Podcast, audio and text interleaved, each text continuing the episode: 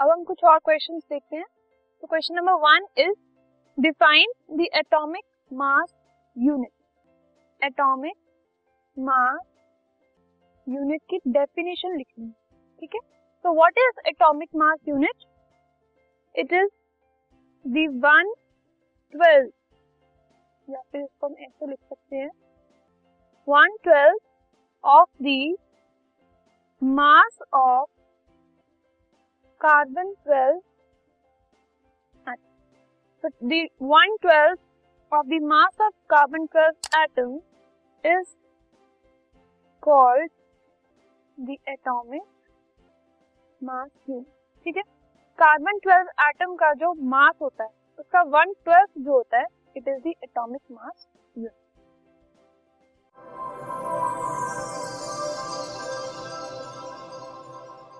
this podcast is brought you by Hub Hopper शिक्षा अभियान अगर आपको ये पॉडकास्ट पसंद आया तो प्लीज़ लाइक शेयर और सब्सक्राइब करें और वीडियो क्लासेस के लिए शिक्षा अभियान के यूट्यूब चैनल पर जाएँ।